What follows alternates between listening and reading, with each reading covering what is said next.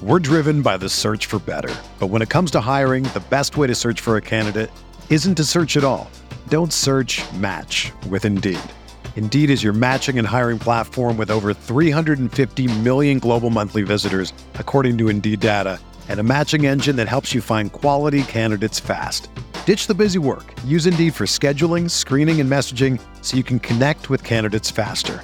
Leveraging over 140 million qualifications and preferences every day, Indeed's matching engine is constantly learning from your preferences, so the more you use Indeed, the better it gets. Join more than 3.5 million businesses worldwide that use Indeed to hire great talent fast. And listeners of this show will get a $75 sponsored job credit to get your jobs more visibility at Indeed.com slash BlueWire. Just go to Indeed.com slash BlueWire right now and support our show by saying that you heard about Indeed on this podcast. That's Indeed.com slash BlueWire. Terms and conditions apply. Need to hire? You need Indeed. Arizona, Colorado, Indiana, Michigan, New Jersey, Tennessee, and Virginia WynnBET is now live in all of these states, and the excitement of Wynn Las Vegas has finally landed in online sports betting and casino play. From boosted parlays to live in game offs on every major sport, WynnBET gives you the tools to win. Sign up today for your risk free $1,000 sports bet. Download the WynnBET app now or visit WYNNBet.com to start winning.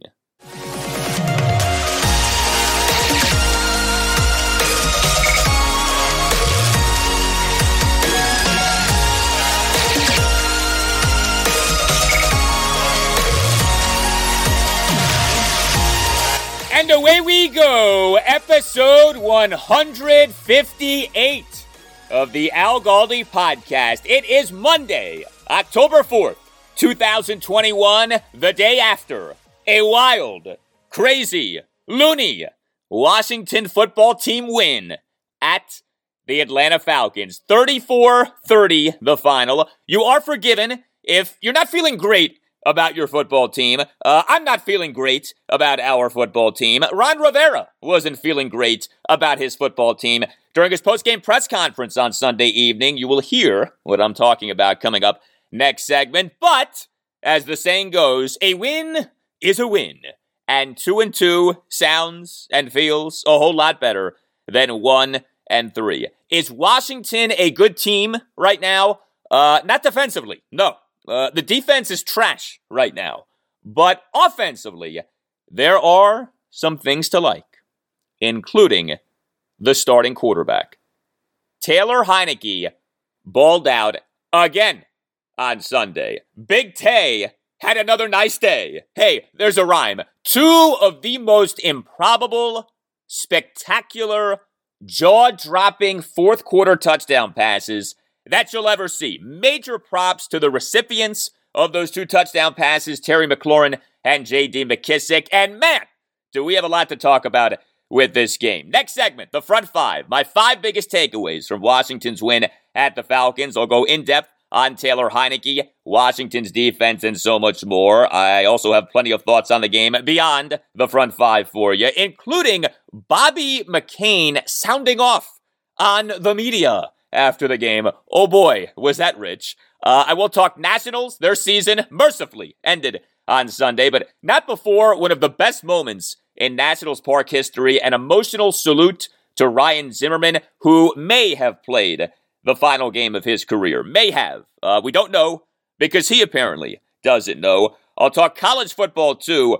Breakdowns of Maryland's hideous loss to Iowa in College Park on Friday night, and Navy's come from behind win over UCF in Annapolis on Saturday. I tell you, the Terrapins got steamrolled on Friday night in a manner that was unholy and impure. That was not fun, that game against the Hawkeyes, that scrimmage against the Hawkeyes in College Park on Friday night. Friendly reminder when you have like 30 seconds to kill, especially if you're listening on Apple Podcasts, please give this podcast a five star rating if you haven't yet done that. And please write just like a one or two sentence review saying how much you like the podcast if you haven't yet done that. Uh, those things help out a lot. You can hit pause on your iPhone or iPad right now and do those things. And I really do appreciate you guys for doing those things. You can tweet me at Al Galdi. You can email me, the Al Galdi podcast at yahoo.com. The feedback was a flowing late night, Sunday night, with what went down earlier in the day with our W to the F to the T. Email from Andrew Sly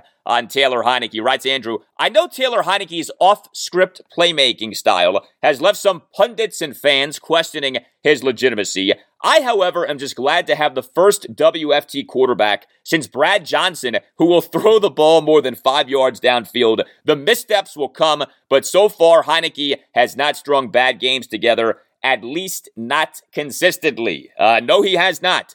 And, you know, I was thinking about this with Taylor Heinicke after the game on Sunday. So you had the all time touchdown run in the loss to the Tampa Bay Buccaneers at FedEx Field in the wild card round last January. You had the great touchdown pass to Ricky Seals Jones in the win over the New York Giants at FedEx Field in week two. And now you have these two ridiculous fourth quarter touchdown passes in this win at the Atlanta Falcons. Right there, you have four truly memorable touchdowns authored by Taylor Heinicke over his just four starts as a Washington quarterback, regular season and postseason. Yeah, he's only started four games for Washington. You know that, right?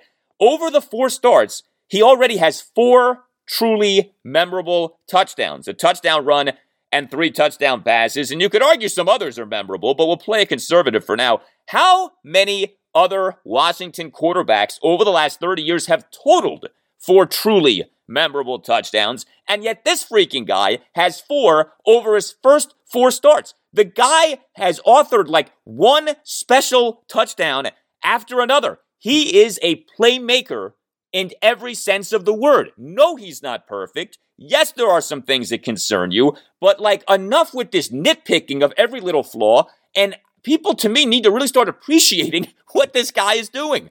Email from Mike in England uh, on Taylor Heinicke. He writes Mike, We've just witnessed another game in which Heinicke played his balls off. He dragged the team to a win with yet more highlight reel plays. There you go. Despite many other areas of the team seemingly doing their best to conspire against him. Sure, he has pretty clear limitations, but he's a flat out baller. He consistently creates something out of nothing, and he's fun as heck to watch. And yet, once again, I go on Twitter only to see a litany of Heinicke played great, but he's not the answer type tweets what am I missing here, Al? What more do these people want? Uh, excellent question, Mike. I'm not sure what these people want. I don't know what's going on in these people's lives to make them continually act like this when Heinicke plays well. There's no appeasing the Taylor Heinicke deniers, the Taylor Heinicke haters, the Tay haters, as I call them, the taters. Uh, they consistently move the goalposts, these people do, okay? They constantly rewrite the standard by which Taylor Heinicke will be a success. There's no pleasing these people. They are impossible to please. Here's the thing, okay? What does it matter right now whether Taylor Heinicke is the long term franchise quarterback who Washington has been seeking for decades? That to me is much more an offseason conversation than that is a regular season conversation. Like the conversation matters. I'm not trying to tell you that it doesn't, but why does that question have to be answered right now? Okay? There's a season going on. We can grapple with whether Heinicke is a long term quarterback in the offseason. We don't have to contend with that until the offseason. We can touch on it during the regular season, but like, how about you just enjoy what he's doing? How about you see where what he's doing goes? Okay? This is a journey that we're on right now. This is a wild ride that we're in the midst of right now. And where this ride takes us, where this all ends, we have no idea. Because this ride already has taken us far further than we ever could have reasonably anticipated. We can wrestle with the long term questions with Heinicke come the offseason. I ask you, why must every Taylor Heinicke game come back to what he can be long term? Why is that the immediate reaction for the Taters? Uh, I ask you, that question? Well, if you have questions or concerns regarding your skin, uh, contact Dr. George Verghese in the Mid Atlantic Skin Surgery Institute of Maryland. Dr. Verghese is a board certified dermatologist and Mohs Surgeon. He is one of the nation's premier dermatologists. He's a big Washington football team fan. I know that he's happy on this Monday. He's a big listener of this podcast. And operating under the direction of Dr. Verghese is the Mid Atlantic Skin Surgery Institute of Maryland. The Institute focuses on medical skin care, cosmetic procedures, and skin cancer diagnosis and comprehensive care. And specific to skin cancer treatment, the Mid Atlantic Skin Surgery Institute of Maryland offers something very special and cutting edge superficial radiation therapy, or SRT. SRT is an alternative to surgical procedures for basal cell and squamous cell skin cancers. SRT is revolutionary. It's a non surgical skin cancer treatment that's safe and effective. You see, having skin cancer doesn't mean having to have surgery and the downtime and side effects that go with surgery. You have options. Understand that a non surgical option in SRT is available. Dr. George Verghese in the Mid Atlantic Skin Surgery Institute of Maryland offer SRT, unlike many other dermatology practices in the area, and SRT is covered by most insurances. To find out more, call 301 396 3401. Make sure you tell them that Al Galdi sent you. That phone number again, 301 396 3401, or visit midatlanticskin.com. That's midatlanticskin.com. Dr. George Verghese in the Mid Atlantic Skin Surgery Institute of Maryland, nationally recognized for treating skin cancer across the Mid Atlantic region. All right, let's get to it. No time to waste. Not on this show. Time now for the front five. My five biggest takeaways from the Washington football team's 34 30 win at the Atlanta Falcons in week four. Takeaway number one Taylor Heinicke, who Ron Rivera last Monday said that he wanted to, quote, do things in more of a game manager way, end quote, made two of the most baller, playmaker, non game manager plays that you'll ever see in being very good once again. Oh, the irony of this game. So, yes, it was last Monday that Ron, during his day after the game Zoom press conference off the loss at the Buffalo Bills in week three, said that he wanted Heinicke to, quote, do things in more of a game manager way, end quote. We talked about that comment on the podcast at length last week. Uh, to me, all that Ron was saying was that he wanted Heinicke to play smart and not take unnecessary risks. Well, the concept of the unnecessary risk is a funny thing. So much of what is a necessary risk and what isn't a necessary risk is retroactive. If a play works out, nobody ever talks about how necessary the risk was. And sure enough, Taylor Heinicke had two incredible touchdown passes in the fourth quarter on Sunday. So each play, was it an unnecessary risk? I don't know. It worked out. So you tell me. Uh, number one, Taylor Heinicke, a fourth quarter, first and 10, 17 yard under center play action touchdown pass to Terry McLaurin on a miracle play as Heinicke somehow escaped being sacked by edge rusher Dante Fowler Jr. and then took a shot from linebacker Foye Oluokun while heaving up a prayer into the end zone. Now, yes, there was some luck involved in this. There's no doubt about that. Heaving up the prayer, McLaurin coming down with the prayer. But don't lose sight of Taylor Heinicke escaping being sacked by Dante Fowler and delivering the football off being blasted by Oluokun. Spectacular Taylor Heinicke fourth quarter touchdown pass. Number two, Taylor Heinicke, a third and seven 30 yard shotgun touchdown pass to J.D. McKissic with 33 seconds left in the fourth quarter on a broken play on which Heinicke backpedaled and moved to his left and then threw across both hash marks to McKissic, who caught the ball at the 30, broke through an attempted tackle by linebacker Deion Jones, exploded down the right sideline, and then made an incredible leap toward the front right pylon for a 34 30 Washington lead. Two jaw dropping, good God, did he really just do that? Touchdown passes, two incredibly clutch touchdown passes, and two touchdown passes that were part of an overall performance that was really good. But here was Ron Rivera during his post-game press conference on Sunday on how Taylor Heinicke did in this game from the perspective of being more of a game manager? Well, I thought he managed it well, obviously. Um, you know, the big thing is, and we talk about is make a play when you have to, and he made several. So we appreciate that, that's for sure. You know, Taylor's just one of those dynamic players that knows how to make plays, and, and you know, as I said, nothing is ever is ever done. with him. I mean, he's just going to continue to work.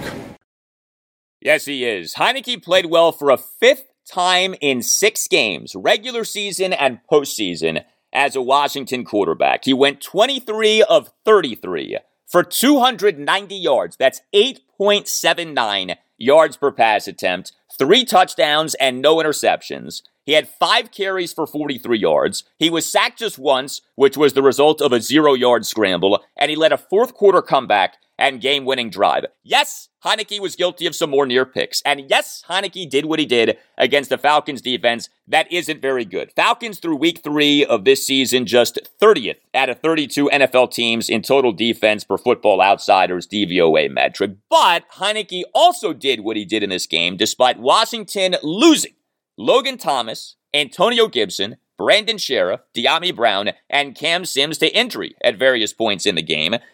Heinicke did what he did despite Washington's defense being awful on third downs. Again, Washington allowed the Falcons to go 10 to 16 on third downs. And Heinicke did what he did despite Dustin Hopkins missing two extra point attempts. Ron Rivera during his postgame press conference on Sunday on Taylor Heinicke. Well, that's exactly it. He's got tremendous ability to deliver, and hats off to him. You know, he, he's a courageous dude who plays all out and uh, his teammates, you know, they, they feed off his energy, especially the offensive guys really kind of get him and understand that no play is dead. So you see the way they keep working. Great illustration is J.D. McKissic You know, Taylor's working, is working. He's off to the far left. He sees J.D. to the right and throws it out there. So that's a that's who he is.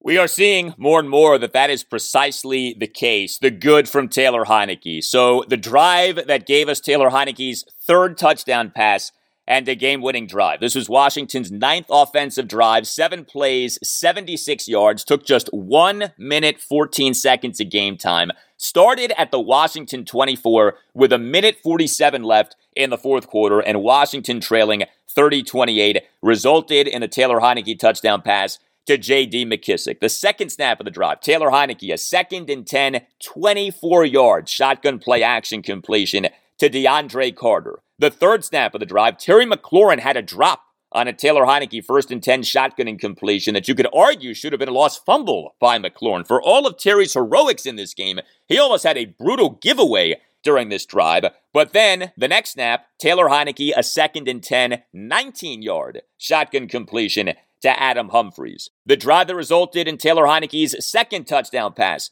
to Terry McLaurin. That fourth quarter touchdown pass. Fourth snap of that drive. Taylor Heinicke, a first and 10, 11 yard under center play action completion to Jaret Patterson. Sixth snap of the drive. Taylor Heinicke, a second and 7, 10 yard under center play action scramble. The ninth snap of the drive. Taylor Heinicke, a second and 16, 23 yard shotgun play action completion to Terry McLaurin. The 12th snap of the drive and the snap right before the touchdown. Taylor Heinicke, a third and nine 10 yard shotgun completion to J.D. McKissic. The drive that gave us Taylor Heinicke's first touchdown pass, Washington's third offensive drive, seven plays, 77 yards, resulted in Taylor Heinicke's second quarter, third and eight, 33 yard shotgun touchdown pass to Terry McLaurin. Ensuing extra point cut Washington's deficit to 10 7. Second snap of the drive, Taylor Heinicke, a second and seven, 19 yard shotgun play action completion to Dyami Brown, who did a nice job on this play because Dyami made the catch despite the former Washington corner, Fabian Moreau, being guilty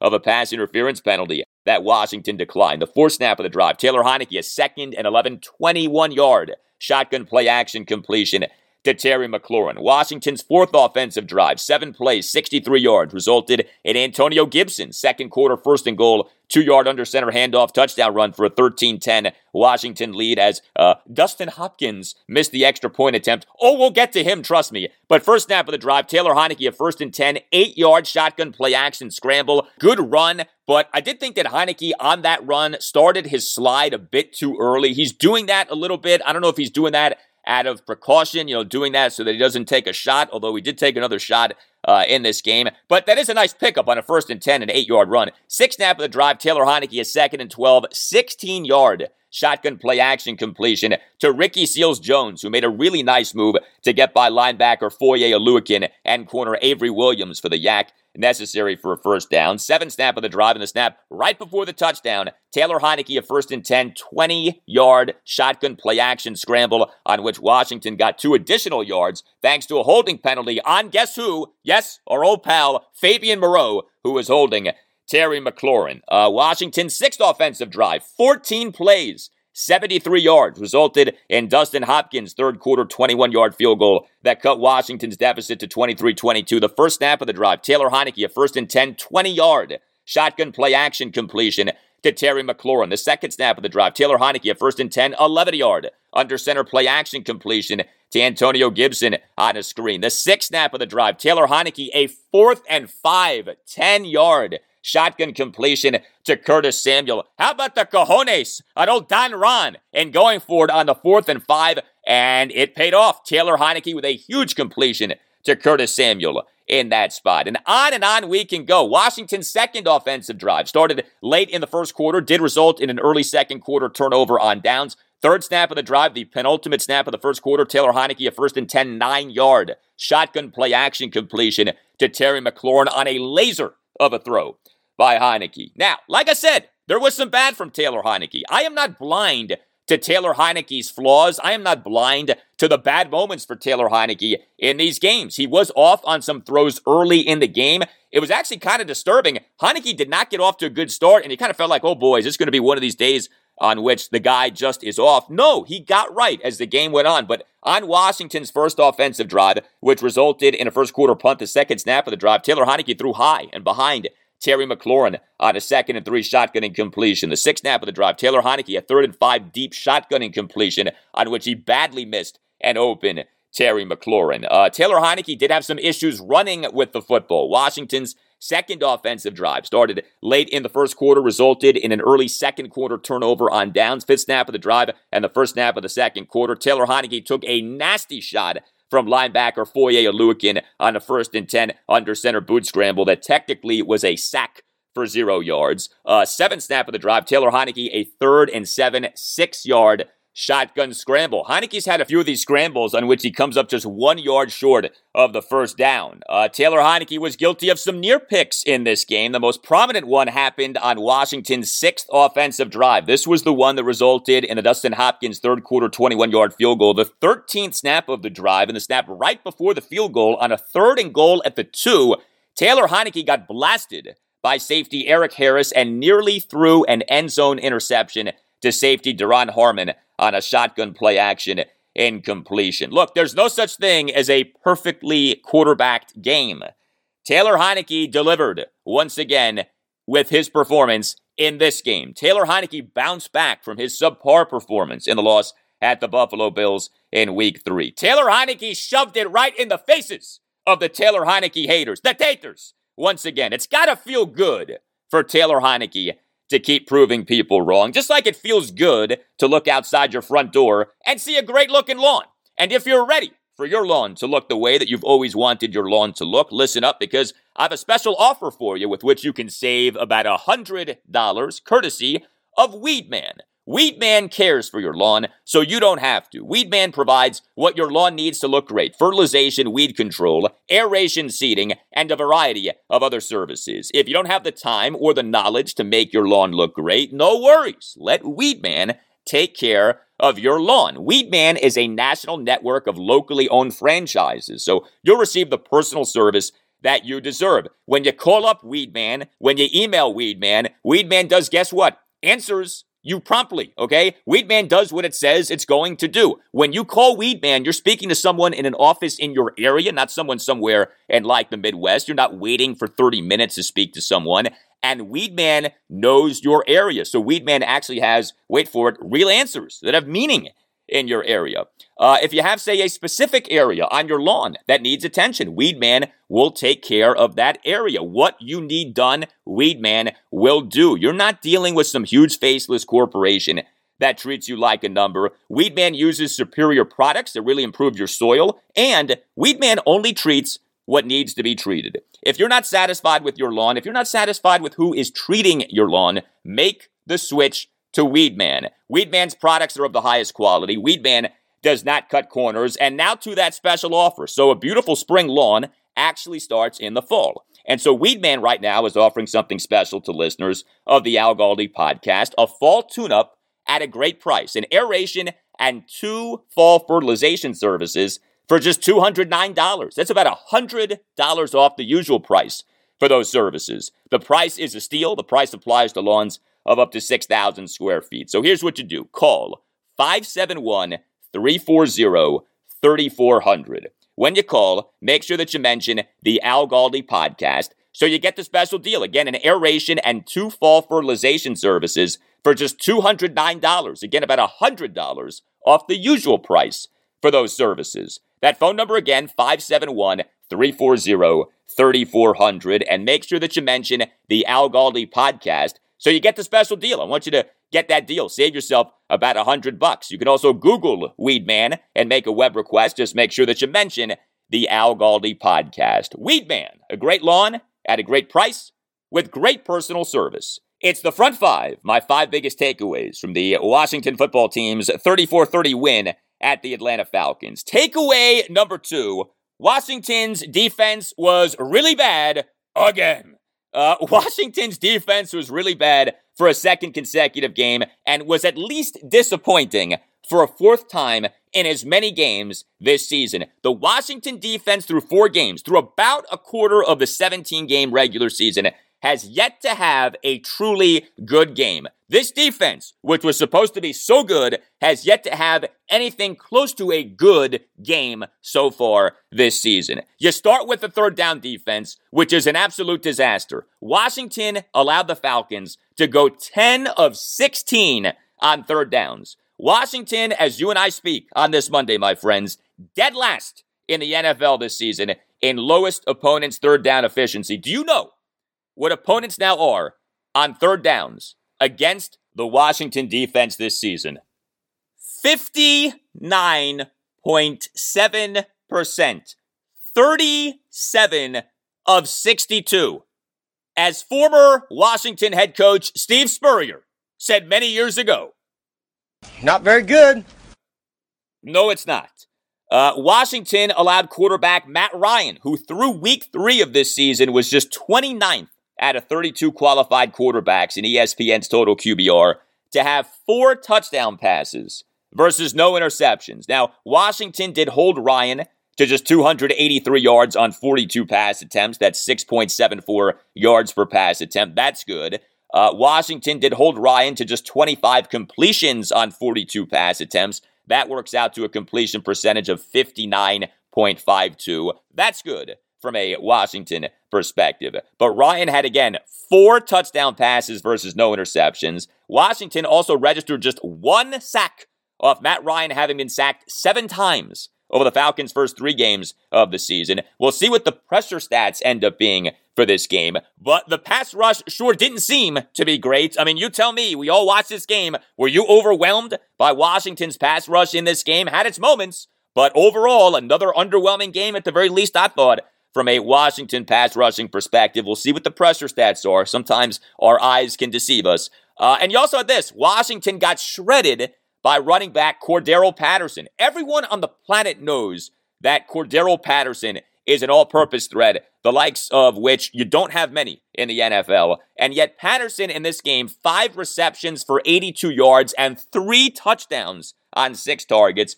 And he had six carries for 34 yards. Understand, the Falcons through week three were dead last in the NFL in total offense per football outsiders DVOA metric, and yet Washington allowed that offense to do as it did on Sunday. This was a second consecutive game in which a bad offense got right against this Washington defense. Buffalo's offense was struggling, and then we got what we got in the loss at the Bills in week three. The Falcons' offense was struggling, and then we got what we got in this win at Atlanta in week four. But this was another shameful performance for this Washington defense. Ron Rivera during his postgame press conference on Sunday on Washington's defense. Well, I, I, think we weren't consistent um, with, with some of the stuff that we, we, we, we, need to be better at in terms of coverage. You know, our, our guys are competing and trying some things, but, you know, um, we dropped a couple coverages when we shouldn't have, you know, and, and again, as, as I said, we'll go back, we'll look at it, and, and we'll really evaluate it once we get a chance to see exactly how those things happened.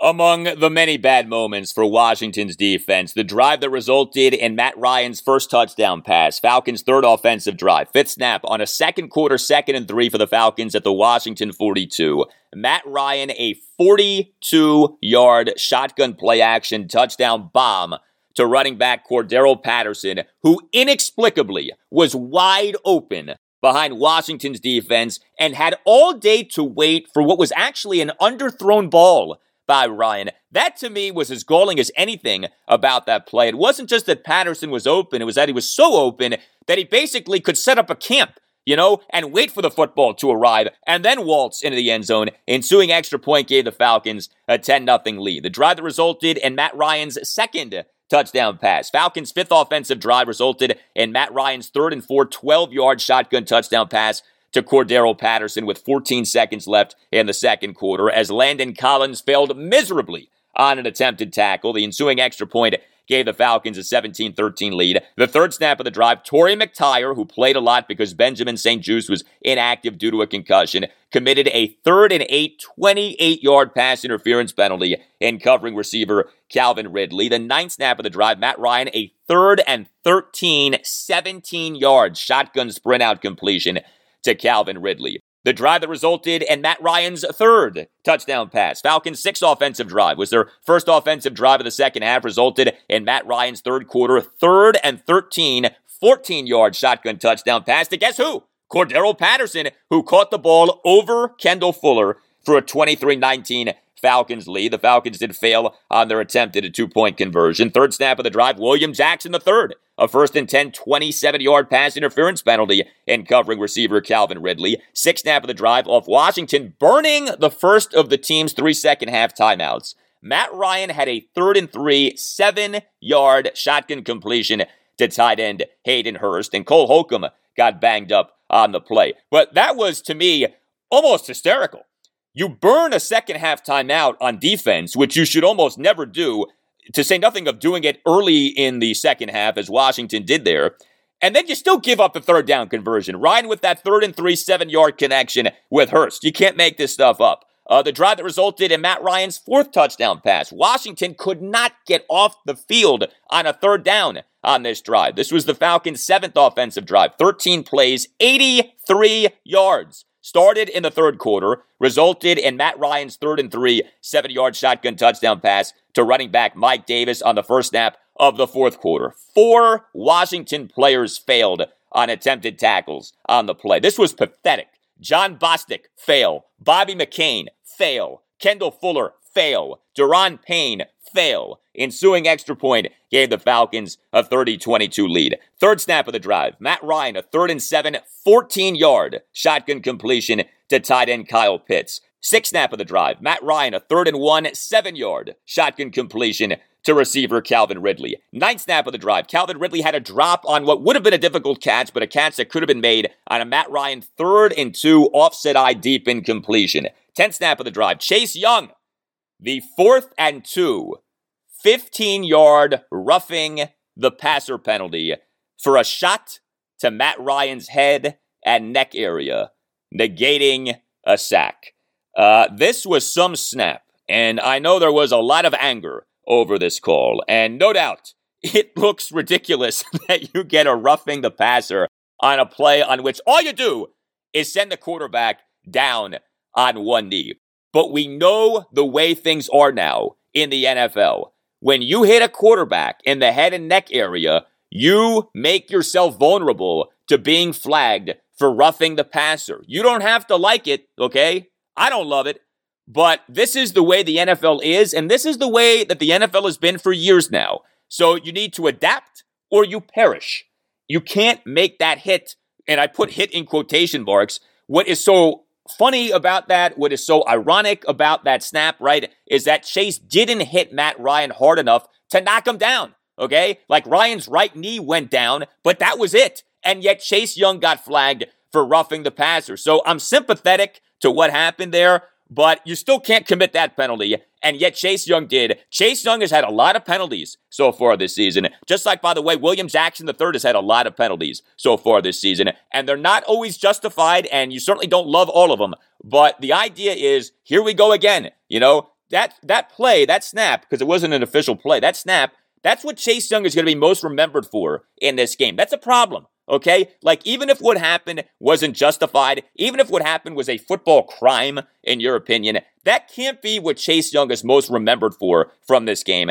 And yet it is. Uh, Falcons' first offensive drive. This was the first offensive drive of the game. 15 plays, 68 yards, consumed eight minutes off the clock. Did not result in a touchdown, as Washington, for the first time in four games this season, did not allow a touchdown on the opposing team's first offensive drive. But this was a mammoth drive, as I just said, and this drive did result in points. Younghoe Koo, first quarter 25 yard field goal for a 3 0 Falcons lead. Washington allowed Matt Ryan on this drive to go 5 of 7 for 54 yards. Fifth snap of the drive, Kendall Fuller got beat by receiver Calvin Ridley on a Matt Ryan second and eight. 13 yard under center play action completion to Ridley. 12th snap of the drive, Matt Ryan, a third and 10, 15 yard shotgun completion to tight end Kyle Pitts. Ryan had all day to throw and threw off running up and to his right. Shameful defensive performance again for Washington.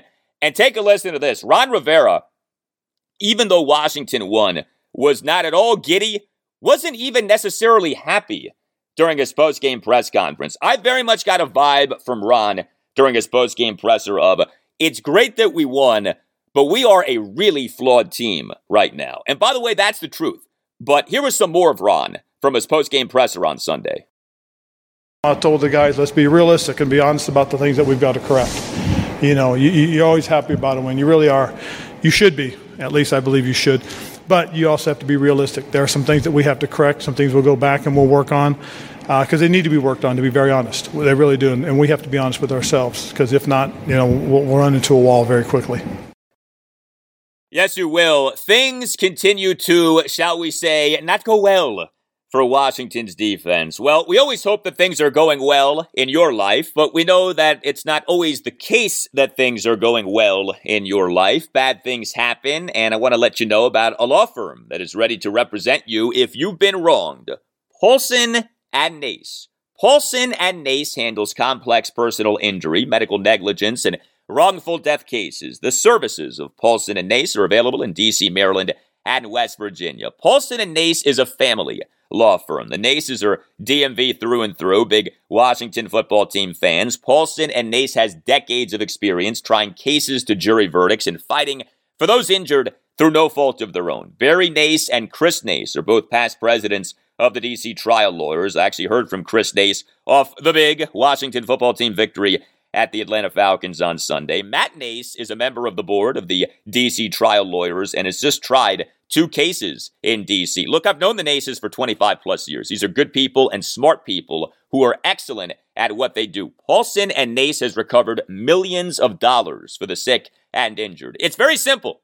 If you have a case, contact Paulson and Nace. If you feel as if you've been wronged, if you have a complex personal injury, medical negligence, or wrongful death case, or you think that you may have one but aren't sure, call Paulson and Nace and schedule a no obligation appointment. Yeah, you're obligated to nothing. You can call Paulson and Nace at 202 902 7611.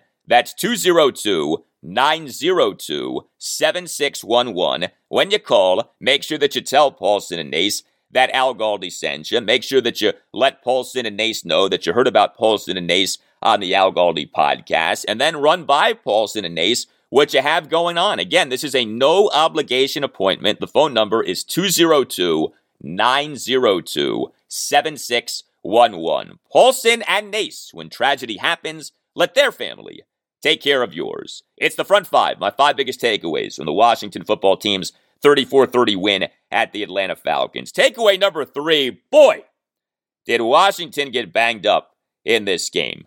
Uh, we have no idea about the severity of these injuries, but this game became absurd with how many Washington players got banged up. Uh, Logan Thomas suffered a hamstring injury. Brandon Scherff suffered a knee injury. Antonio Gibson suffered some sort of ailment. Uh, Dyami Brown suffered a knee injury. Cam Sims suffered a hamstring injury. Terry McLaurin got banged up to some degree. Jonathan Allen got banged up late in the game. Jon Bostic suffered a shoulder injury. Cole Holcomb got banged up. Torry McTyer got banged up. You know, some of these may not be of much consequence, others may be of severe consequence. We just don't know. But geez, those are a lot of names that I just went through, and those are just the names that we're aware of. Inevitably, coming out of a game, you get guys who suffered things that you had no idea about during the game, like Benjamin St-Juste. So he was inactive for this game due to a concussion. We had no idea coming out of the loss at the Buffalo Bills in week three that Benjamin St-Juste might be dealing with a concussion. As best as we can tell, the Logan Thomas and Brandon Scherff injuries appear to be the most concerning, but I stress that word appear because, again, we just don't know. But in a game in which Curtis Samuel finally made his Washington debut of having missed the first three games of the season due to that groin injury, Washington may have lost multiple key players. Uh, I wish I had more I could tell you about all this stuff. I wish we could sink our teeth into more of this, but we just can't. But this really became a big theme in this game. All of these Washington players who exited the game at various points due to injury. Takeaway number four exceptional playmaking by Terry McLaurin and J.D. McKissic. I sung the praises of Taylor Heinicke. I sung the praises of Big Tay. But let's also give credit to the two recipients of those big fourth quarter touchdown passes. So Terry McLaurin, six receptions for 123 yards and two touchdowns on 13 targets for Washington in this game. A monster performance for Terry McLaurin, although it was not a flawless performance. More on that in just a bit here. But the drive that resulted in Terry McLaurin's second touchdown reception, Washington's eighth offensive drive, resulted in that Taylor Heinicke fourth quarter first and 10, 17 yard under center play action touchdown pass to Terry on the miracle play. Heinicke evades the pressure. I'm still not sure how. And then McLaurin, credit him, makes a diving forward catch in the end zone. I know there's been some talk of McLaurin may have been interfered with. Uh, it's possible. I, I, look back at it. I didn't see it, but I'll go back and, and check it uh, after the show here. But whatever the case may be, awesome play by Terry McLaurin. Now, he on the seventh snap of the drive did commit a first and 10 five yard illegal formation penalty, but also for McLaurin on this drive, the ninth snap, Taylor Heinicke had a second and 16 23 yard shotgun play action completion to Terry McLaurin. Uh, the drive that resulted in Terry's first touchdown reception, Washington's third offensive drive. Taylor Heinicke, second quarter, third and eight, 33 yard shotgun touchdown pass to Terry McLaurin. The fourth snap of that drive, Taylor Heinicke had a second at 11, 21 yard shotgun play action completion to Terry McLaurin. Uh, Washington's sixth offensive drive resulted in Dustin Hopkins' third quarter 21 yard field goal. The first snap of that drive, Taylor Heinicke, first and 10, 20 yard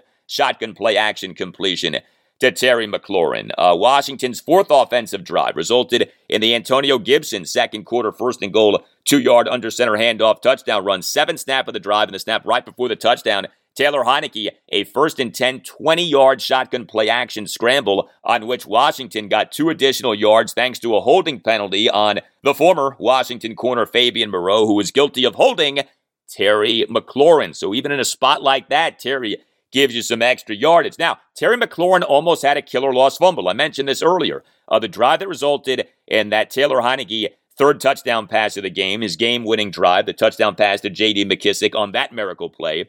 Uh, you on this drive had Terry on the third snap having what ends up being a drop on a Taylor Heinicke first and 10 shotgun incompletion that you could argue should have been a lost fumble on McLaurin. Uh, the officials, about rather generously, ruled that Terry McLaurin had not completed the process of the catch. The whole process of the catch stuff is always so confusing.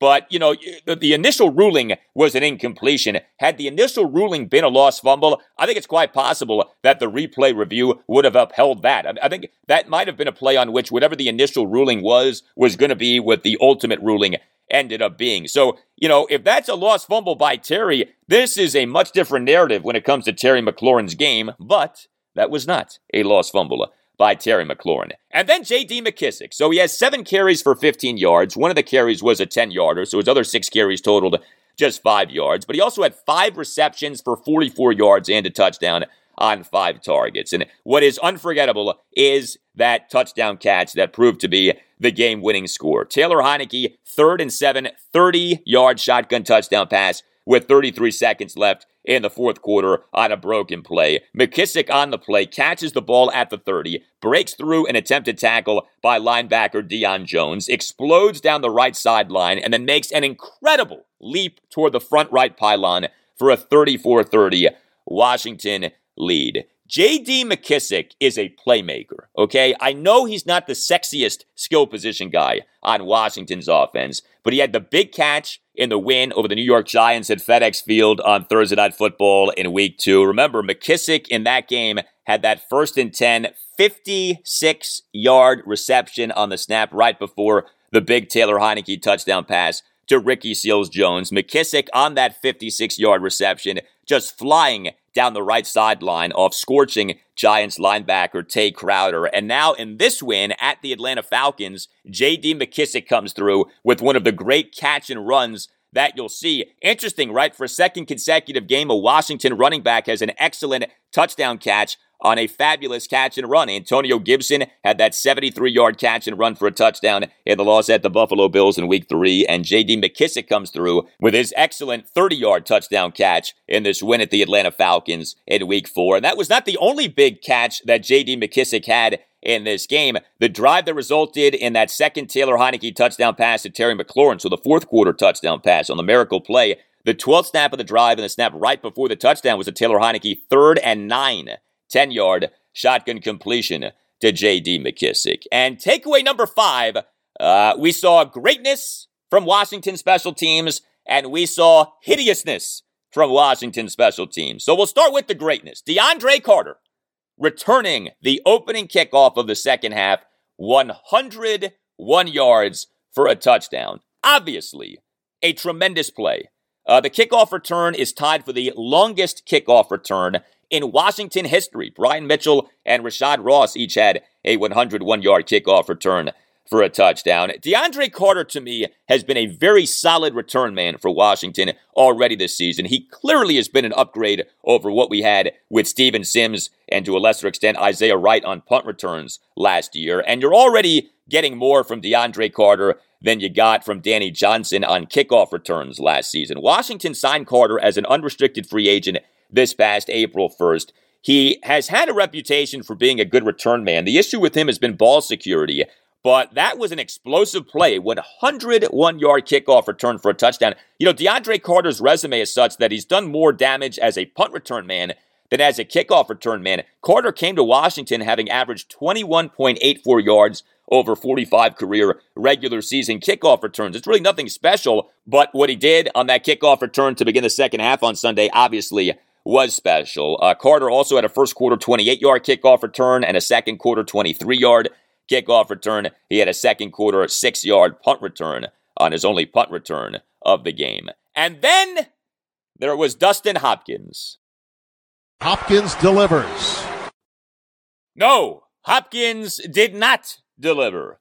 Now, he made his only field goal attempt. It was a chip shot, but he missed two extra point attempts. Hopkins missed the extra point attempt that followed Antonio Gibson's second quarter touchdown run for a 13 10 lead. Hopkins missed the extra point attempt that followed DeAndre Carter's second half opening kickoff return for a touchdown for a 19 17 Washington lead. Hopkins' two missed extra point attempts meant that the Taylor Heinicke fourth quarter miracle touchdown pass to Terry McLaurin only cut Washington's deficit to 30 28, necessitating that Washington go for two, and Washington failed on that two point conversion attempt. Washington had to score again because Dustin Hopkins missed the two extra point attempts. And I don't know about you, but as Washington was in the midst of that drive that proved to be the game winning drive, that resulted in Taylor Heinicke's second miracle fourth quarter touchdown pass, the 30 yarder to J.D. McKissic. I was saying to myself, if this game comes down to a Dustin Hopkins field goal attempt, just like, right, Washington's first win of this season came down to a Dustin Hopkins field goal attempt. Uh, what's going to happen? And if this guy misses again, he's not going to be on the team anymore. At least he shouldn't be on the team anymore. Now, thankfully for Hopkins' sake, the game did not come down to him having to kick a field goal to win the game. But man, that thought was going through my mind. Is this going to come down to Dustin Hopkins, who already has missed two extra point attempts? He made a third quarter 21 yard field goal that cut Washington's deficit to 23 22. I mean, personally, I'm kind of exhausted with the Dustin Hopkins conversation. I mean, most other teams would have parted with this guy years ago. He, for whatever reason, has lasted here for so long. He's been with Washington since September 2015. Nobody has anything bad to say about the guy personally. It just remains a mystery how he has lasted so long despite having been so mediocre, and especially given the current regime's penchant for talking up competition, how it is that he hasn't even had to compete to remain as Washington's kicker. Like, it would be one thing if he had to battle someone this past summer and won the battle. That didn't happen. He had a mediocre year last year, and yet he was just gifted the Washington kicker job once again for this season. And so far, it had gone pretty well, although not exceptionally well, because he almost blew it in what ended up being that win over the New York Giants at FedEx Field on Thursday Night Football in week two. Remember, Hopkins missed a 48 yard field goal attempt to win the game as time expired in the fourth quarter, but the miss ended up not counting thanks to interior defensive lineman Dexter Lawrence committing a five yard offside penalty. Hopkins then connected on a game winning 43 yard field goal on the final snap in the fourth quarter for a 30 29 win. And now you have what went down on Sunday at the Falcons with him missing not one, but two extra point attempts, putting Washington in a real bind in that fourth quarter. Again, the Taylor Heinicke second touchdown pass to Terry McLaurin only cut Washington's deficit to 30 28. So there you go. The front five. My five biggest takeaways from the Washington football team's 34 30 win at the Atlanta Falcons. Takeaway number one, Taylor Heinicke, who Ron Rivera just last Monday said that he wanted to, quote, do things in more of a game manager way, end quote, made two of the most baller playmaker, non game manager plays that you'll ever see, and being very good once again. Talking, of course, about the two fourth quarter touchdown passes. Takeaway number two, Washington's defense, really bad again. Takeaway number three, boy, did Washington get banged up in this game. Takeaway number four, exceptional playmaking by Terry McLaurin and J.D. McKissic. And takeaway number five, we saw greatness from Washington special teams via the DeAndre Carter second half opening 100 yard kickoff return for a touchdown. But we also saw hideousness from Washington special teams via Dustin Hopkins missing two extra point attempts. Much more on Washington's win at the Falcons, including my thoughts on the Washington debut of Curtis Samuel and on Bobby McCain sounding off on the media. I'll get to that and much more after this. Washington football team season is in full swing, and there's no need to exhaust yourself searching all over the internet to find Washington football team tickets. That's because TickPick, that's T I C K P I C K, is the original no fee ticket site and the only ticket site that you'll ever need as your go to for all NFL tickets. TickPick got rid of all of those awful service fees that the other ticket sites charge. This allows TickPick to guarantee the best prices on all of its NFL tickets. Don't believe this? Look, if you can find better prices for the same seats on another ticket site, TickPick will give you 110% of the difference in the purchase price. We're all excited to watch the WFT this season. Whether you're looking to watch Young Sweat and the defense battle Mahomes and the Chiefs, or Brady and the Bucs at home, or wanting to travel with McLaurin and the guys to watch them play at Rodgers and the Packer, at Carr and the Raiders, or you want to hit up the division games, TickPick has you covered. Again, TickPick guarantees the best prices on all of its NFL tickets, no more of those ridiculous service fees. So here's what you do. Visit tickpick.com slash Galdi right now and use the promo code Galdi to save $10 on your first order of Washington football team tickets. That's T-I-C-K P-I-C-K dot com slash Galdi and use the promo code Galdi tickpick.com slash Galdi and make sure that you use the promo code Galdi. We're driven by the search for better. But when it comes to hiring, the best way to search for a candidate isn't to search at all. Don't search match with Indeed. Indeed is your matching and hiring platform with over 350 million global monthly visitors, according to Indeed data, and a matching engine that helps you find quality candidates fast. Ditch the busy work. Use Indeed for scheduling, screening, and messaging so you can connect with candidates faster. Leveraging over 140 million qualifications and preferences every day, Indeed's matching engine is constantly learning from your preferences, so the more you use Indeed, the better it gets. Join more than 3.5 million businesses worldwide that use Indeed to hire great talent fast. And listeners of this show will get a $75 sponsored job credit to get your jobs more visibility at Indeed.com slash BlueWire. Just go to Indeed.com slash BlueWire right now and support our show by saying that you heard about Indeed on this podcast. That's Indeed.com slash BlueWire. Terms and conditions apply. Need to hire? You need Indeed.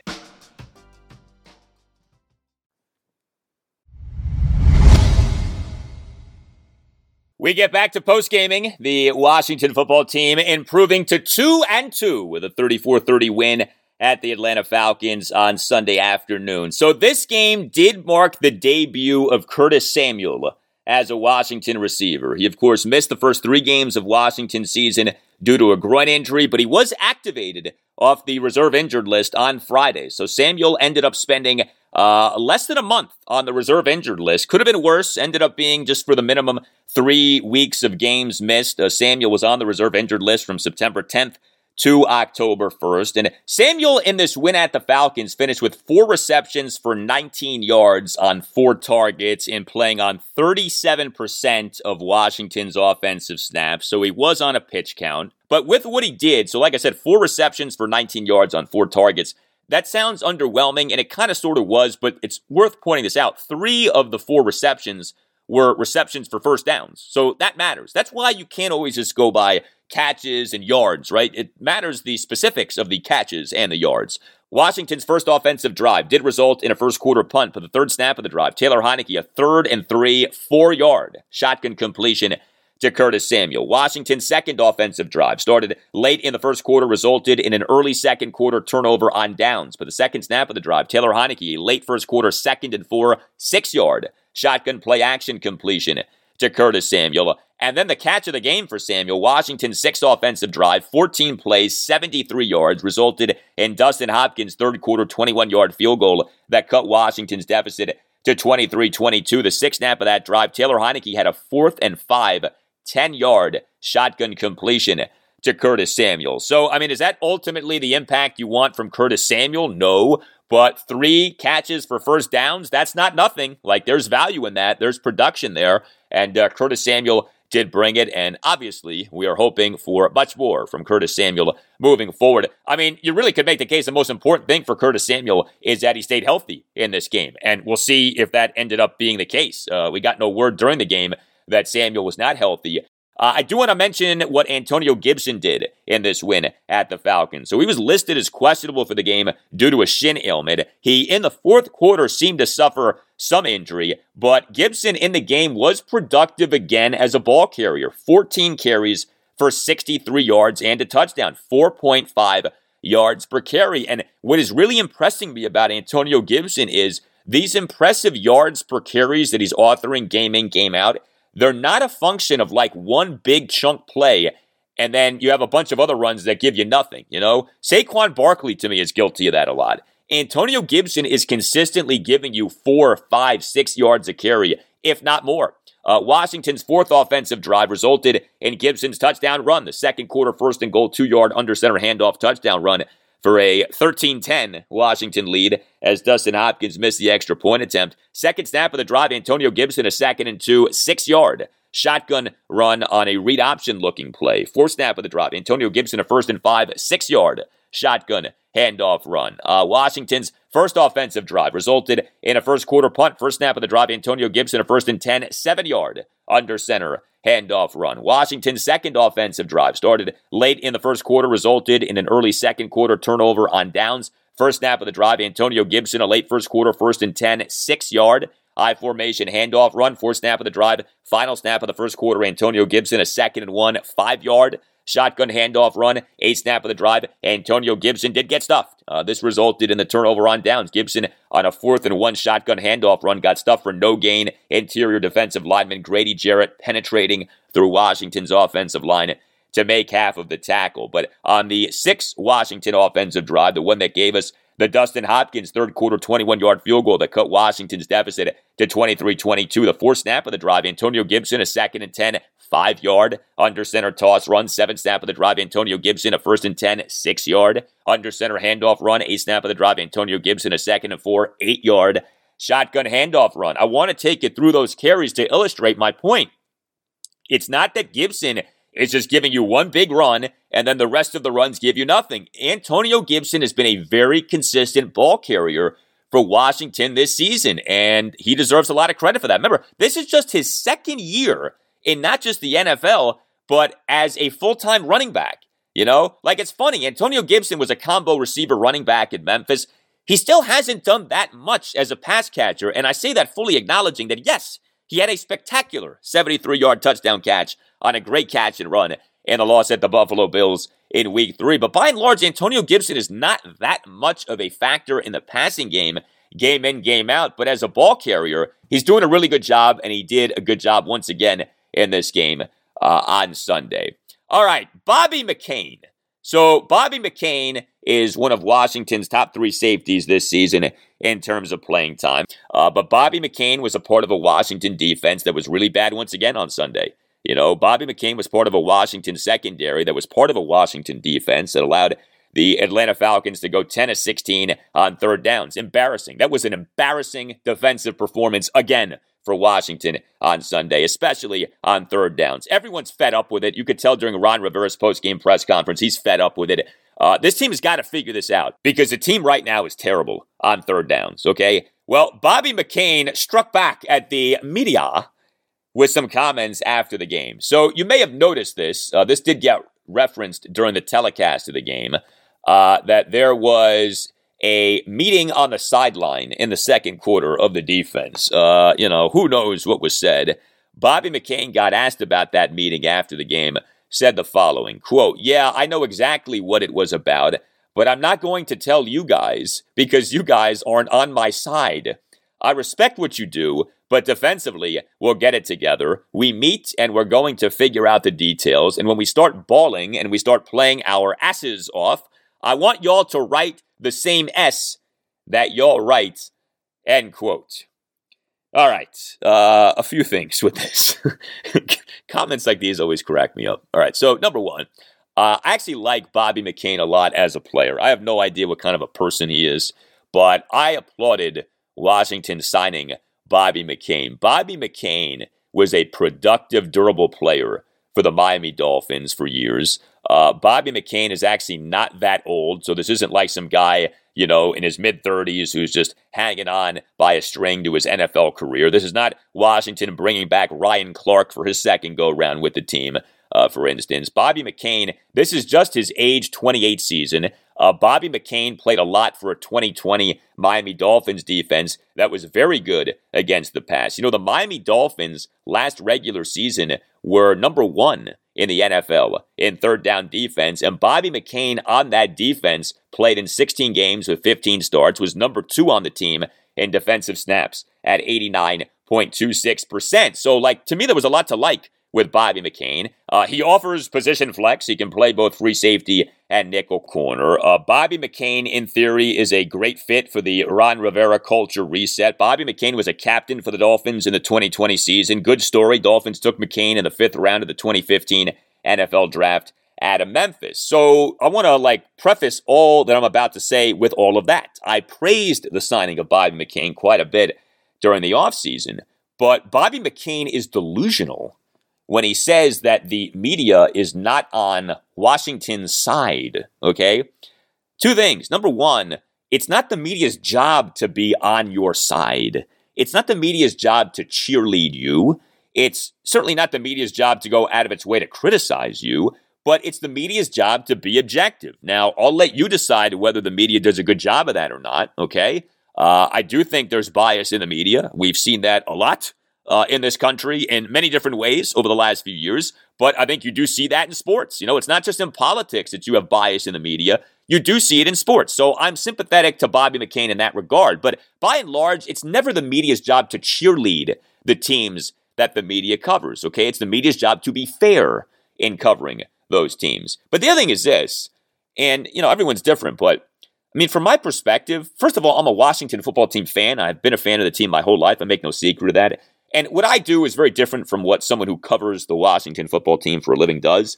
But it's in our best interest for Washington to do well. This podcast does better when Washington does well. I want Washington to do well this season because I'm a fan of the team, but also want Washington to do well this season because that is what is in the best interest of the enterprise. That is what is in the best interest of the Al Galdi podcast. So, yeah, like we want Washington to do well because just from purely a business perspective, that's good for business.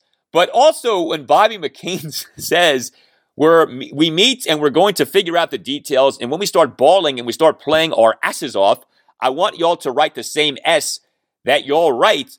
Well, no. If you start playing well, people aren't going to write the same stuff that the people are writing now. People are going to say you guys are playing better. Like, why are you mad at the media for simply writing about what's happening, which is you guys sucking on third downs? Okay? Is that the media's fault that you guys suck on third downs? It's your fault that you suck on third downs. Now, hopefully that changes. And I still feel like it will because it's hard for me to believe that this defense is truly this bad.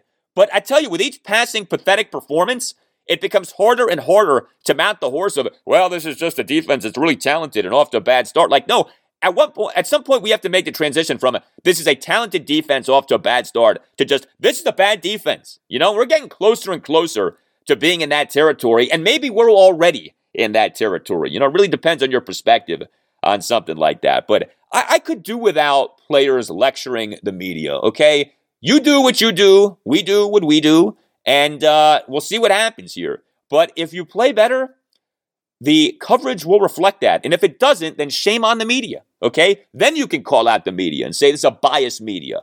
But this is not an overly harsh Washington football team media. Okay? This has never been an overly harsh Washington football team media. And the people who come here and who say that the media in this town is overly harsh are soft. To be perfectly honest with you, you have no idea what a harsh sports media is. Go spend five minutes playing in New York or Boston and Philadelphia. Those are harsh sports media cities, okay? Washington, D.C. is fair, and at times I think Washington, D.C.'s media can be a little soft. Uh, but yeah, I gotta, I gotta kick out of the Bobby McCain comments. The defense has got to get its act together. We keep saying that, and it keeps not happening. And if you're a fan like me, all you can do is hope that at some point that that does happen. But yeah, spare me the lecturing, okay? That line of thinking from athletes never makes sense to me. Well, you know what else doesn't make sense? Overpaying real estate agents via commission. 6%,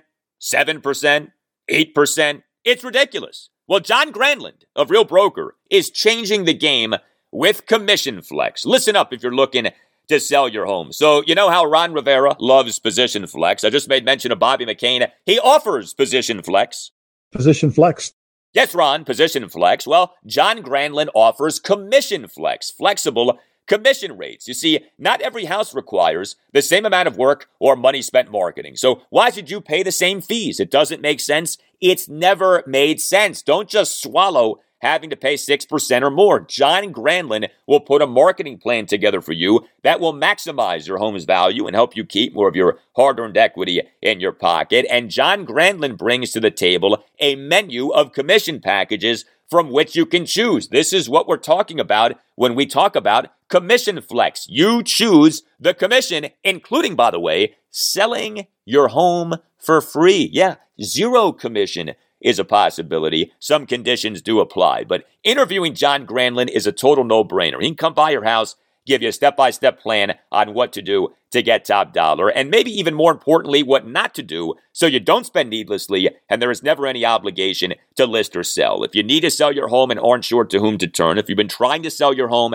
and you're not satisfied with how things are going, if you're even just thinking about selling your home, do yourself a favor and call John Granlund. This is a phone call that could make and or save you tens of thousands of dollars. You have nothing to lose. Call John G now at 703 537 6747. When you talk to John G, make sure that you tell him that Al Galdi sent you and make sure that you ask John G about what you keep hearing about on the Al Galdi podcast Commission Flex. That phone number again, 703 537 6747 or visit johngsellsforfree.com. That's johngsellsforfree.com. You owe it to yourself to contact John Granlund. Nobody will do a better job of selling your home. And never forget, John Granlund is the originator of Commission Flex. Position Flex. Yes, Ron. Just like Position Flex. Well, the Nationals 2021 season is over, and we now begin the process of addressing so many questions with this team. The Nats concluded their season by getting swept by the Boston Red Sox at Nationals Park over the weekend. The Red Sox were fighting for their postseason lives, and the Sox made the postseason. We will have the Red Sox hosting the New York Yankees on Tuesday night in the American League wildcard game. We will have the St. Louis Cardinals at the Los Angeles Dodgers on Wednesday night in the National League wildcard game. For all of the talk about tiebreakers and Game 163s and whatever else, things sorted themselves out just fine on Sunday in the final day of the Major League Baseball regular season. The Nationals general manager and president of baseball operations, Mike Rizzo, spoke at length on Sunday in answering questions on the state of the Nats. We'll get to that in a bit, but I do want to hit on some of what went down in the Nats' final series of the season. So, like I said, the Nats got swept. 4 uh, 2 loss on Friday night, 5 3 loss on Saturday, 7 5 loss on Sunday. The Nats concluded a 65 and 97 season. Yes, this was a 97 loss season for the Nationals. Uh, the Nats end up losing eight of the team's final nine games. This ends up being the Nats' third worst season since the franchise came to DC beginning with the 2005 season. I said going into the season, there was a lot about the state of the Nationals that I did not like, but I still thought the Nats would win like 83 games. I never anticipated this a 97 lost season. There were people who thought I was being too hard on the Nats in only projecting 83 wins on the season, okay? Uh, there were people who thought I shouldn't have brought up trading away Max Scherzer as early in the season as I did. Uh, he ended up being dealt, and many others ended up being dealt. This season ended up going in a way that a lot of uber optimistic Nationals fans never anticipated. The Nats were an older team. The Nats were a very flawed team from a standpoint of relying on a bunch of guys who maybe could be good, but also maybe could not be good. The Nats were a team very much lacking in depth. The Nats were a team with a farm system that was barren, now is in better shape, but still is not in great shape. And the Nationals paid the price for all of these things this season. This was a real comeuppance of a season, a 97 loss season. The Nats finished last in the National League East. The Nats finished with the third worst record in the National League, and the Nats finished with the fourth worst run differential in the National League at minus 96. So, in terms of what went down over the weekend, was this the final series in the major league career of Ryan Zimmerman? Uh, we had quite the moment at Nationals Park on Sunday. So, Ryan Zimmerman was the Nats starting first baseman and number five batter in this season ending 7 5 loss to the Red Sox at Nationals Park on Sunday. Zim went 0 for 3 with a bases loaded walk and two strikeouts. But the moment of the game by far was Zimmerman taking the field in the top of the eighth and then getting removed from the game so that he got a proper send off. And the send off was something else. Uh, the send off featured a lengthy standing ovation from not just the fans at Nationals Park, but also the players and players from both teams talking about the Nationals and the Red Sox. You had Davey Martinez, who has undergone a leg procedure recently and has been on crutches for weeks, hasn't been able to come out of the dugout for weeks in terms of, you know, talking to pitchers on the mound and making pitching changes, etc. You had Davey limping onto the field to hug Zimmerman. That was quite a moment. And you had Zimmerman crying. You know, the almost always stoic Ryan Zimmerman, the almost always stone faced Ryan Zimmerman breaking down at Nationals Park. The most emotional baseball moment I've ever seen. was the Cal Ripken Jr. lap around Oriole Park at Camden Yards in September 1995 when Cal broke Lou Gehrig's Ironman streak. And while this was not that, this wasn't that far from that. This really was a great moment. Ryan Zimmerman, in so many ways, is the modern day Cal Ripken Jr. in terms of Washington, D.C. area baseball. Remember, in the 80s and 90s, the Orioles were Washington, D.C. baseball. If you grew up in this area in the 80s and or 90s, the Orioles were DC's team. The Orioles were covered by outlets like the Washington Post. You had a cable channel like Home Team Sports.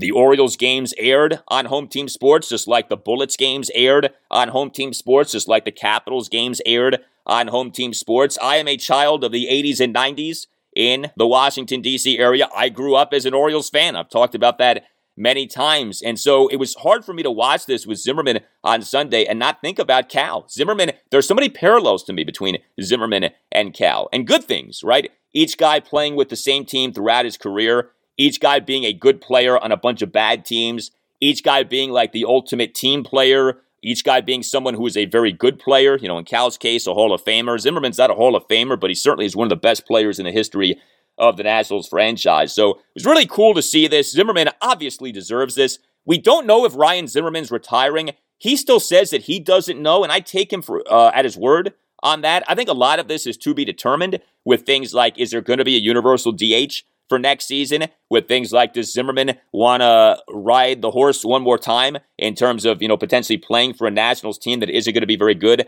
for next season. But good for him for getting that moment. You know, he got cheered like crazy for each of his plate appearances on Sunday. Zimmerman in the bottom of the second, a lengthy standing ovation prior to his first plate appearance in the game. Struck out on five pitches with uh, Josh Bell on second, but Red Sox are very classy in how they handled all of this. The Red Sox catcher, Christian Vasquez, in that bottom of the second, did a nice job of standing on the infield grass to allow for the ovation to take place and last for a while. And uh, Zimmerman, I mentioned that bases loaded walk, bottom of the third, Zim drawing a one out bases loaded walk. Uh, some other things from the series. So Juan Soto ended his outstanding season. Now he ends the season with kind of a whimper. Uh, Soto was pretty clearly out of gas as the season went on. And so Juan Soto, especially over these final few games, just didn't do much. Now, he did draw four walks in the 4 2 loss to the Red Sox at Nationals Park on Friday night. Uh, but Soto in the 5 3 loss to the Red Sox at Nationals Park on Saturday, 0 for 3 with an RBI sac fly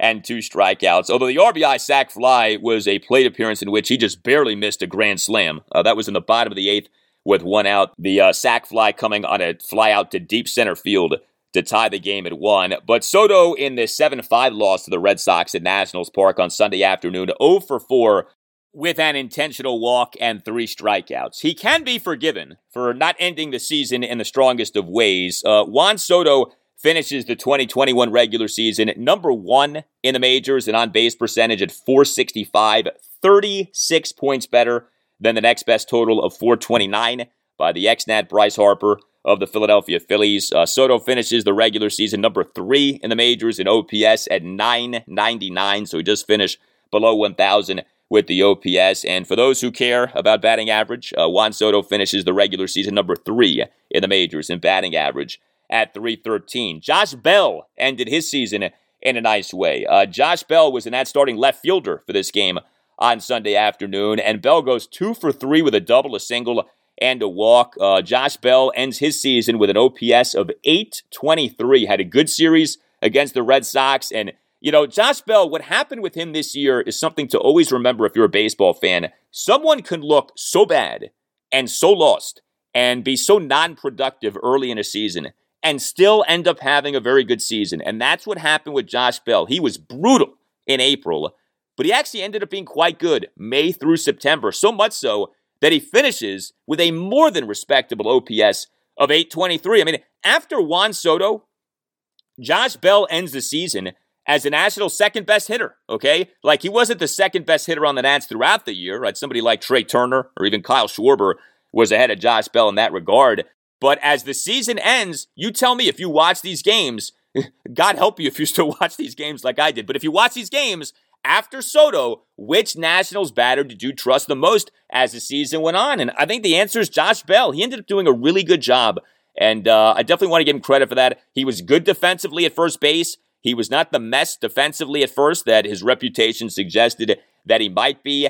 And he even added some position flex to his resume uh, with him playing left field as often as Bell ended up playing that position down the stretch of the season. You had older guys all over the place in this series for the Nationals. You know, few teams in sports really embrace being old like the Nats have embraced being old. I think that's one of their problems. The Nats, they got to purge themselves of these older guys and get younger and get guys with more positional versatility. But it was something else with this series, especially with this game on Sunday. So Alex Avila, who we know is retiring, was the Nats starting catcher and number seven batter for the 7 5 loss to the Red Sox at Nationals Park on Sunday afternoon. And Alex, like Zimmerman, got a nice moment on Sunday. Alex had a big hit in this game. He goes one for four with a two run double. Uh, Alex Avila in an Nats three run fifth had a two out two run double to right field for a 5 1 Nats lead. But you also had Jordy Mercer starting all three games in this series for the Nats at second base. Luis Garcia was dealing with a strained oblique muscle, was actually placed on the 10 day injured list on Sunday. So Jordy Mercer ended up being the Nats starting second baseman at all three games in the series. And he actually, in the game on Sunday, in the bottom of the second, had a one out RBI double to the left center field gap. You had the baby shark delivering in this series. The Nats on Saturday put Josh Rogers on the 10 day injured list with a right hamstring strain off his final start of the season and reinstated Gerardo Parra from the 10 day injured list, which Parra had been on since September 5th due to right knee inflammation. And what does the baby shark do? In that 5 3 loss to the Red Sox at Nationals Park on Saturday, Parra snapped a combined perfect game bid by the Red Sox, had a pinch two out opposite field single to left field in the bottom of the sixth. And this, to me, is like the perfect bookend for the end of Gerardo Parra's time with the Nats, assuming this is the end of Gerardo Parra's time with the Nats. We don't know but like you talk about how his season started for the Nats at the major league level. Maybe you remember this. Gerardo Parra made his 2021 Nationals regular season debut in a 5-2 win over the New York Mets at Nationals Park on June 20th. Parra in that game, in his very first plate appearance for the Nats at the major league level this season, laced a pinch went out opposite field double into the left field corner in a two-run Nats seventh to drive the Mets starting pitcher in that game, Taijuan Walker, out of the game and Nationals Park erupted in a manner in which the ballpark maybe didn't at any other point this season. Like you'd have to really think about it, but Nationals Park for the first time since the 2019 World Series really was loud due to that horror moment all the way back on June 20th. And then he comes up in this spot on Saturday and ends the Red Sox bid for a perfect game. So, you know, we'll see what Gerardo Parra's future ends up being. No way should he be back with the Nationals next year. Again, the Nats need to get younger. The Nats need to get more positionally versatile. Parra did make an appearance in the game on Sunday, but the idea here is that that moment on Saturday, I think in a lot of ways is like the perfect way to salute Gerardo Parra for a job well done as a Washington National with what Parra did in 2019 and what he did in some spots this season in 2021, although he ended up not really being that productive of a player. Now, with the National starting pitching in this series against the Red Sox, you actually had some good starting pitching in this series. The Nats on Sunday in the final game of the season started this guy, Joan Adon. Uh, Joan Adon was summoned from AAA Rochester to start the Nats' final game of the season, and he ended up doing a really good job in this big game against the Red Sox. So the Nats on Sunday recall Adon from AAA Rochester. He had thrown a total of 18 innings above the high A level in the minors this season. This is his age 22 season. The Nats signed Adon as an amateur free agent out of the Dominican Republic in July 2016. It's not like he's considered some blue chip prospect. Uh, Joan Adon is the Nats' number 22 prospect per MLB pipeline. But Adon did a really good job on Sunday. Two runs in five and two thirds innings, and the second run scored on a two out infield single by Christian Vasquez off Patrick Murphy in the top of the sixth. Adon had nine strikeouts versus three walks, a hit by pitch and a wild pitch. He gave up six hits, a homer, and five singles. He threw 57 strikes versus 37 balls on 94 pitches. And Adon's outing comes a day after Josiah Gray ended his 2021 season on a high note. Josiah Gray in the 5 3 loss to the Red Sox at Nationals Park on Saturday, one run in six innings. He gave up just three hits, a homer, a double, and a single. He had seven strikeouts versus two walks and a wild pitch. He threw 60 of his 90 pitches for strikes. So Josiah Gray, who started off really well for the Nationals in 2021, then struggled, then was good in each of the next two outings, ends up being at least decent over his final three outings of the season. So Josiah Gray ultimately makes 12 starts for the Nationals, ends up being good in eight of the 12 starts, which is pretty good. I mean, you can work with that. That four start stretch in which he struggled was troubling, no doubt.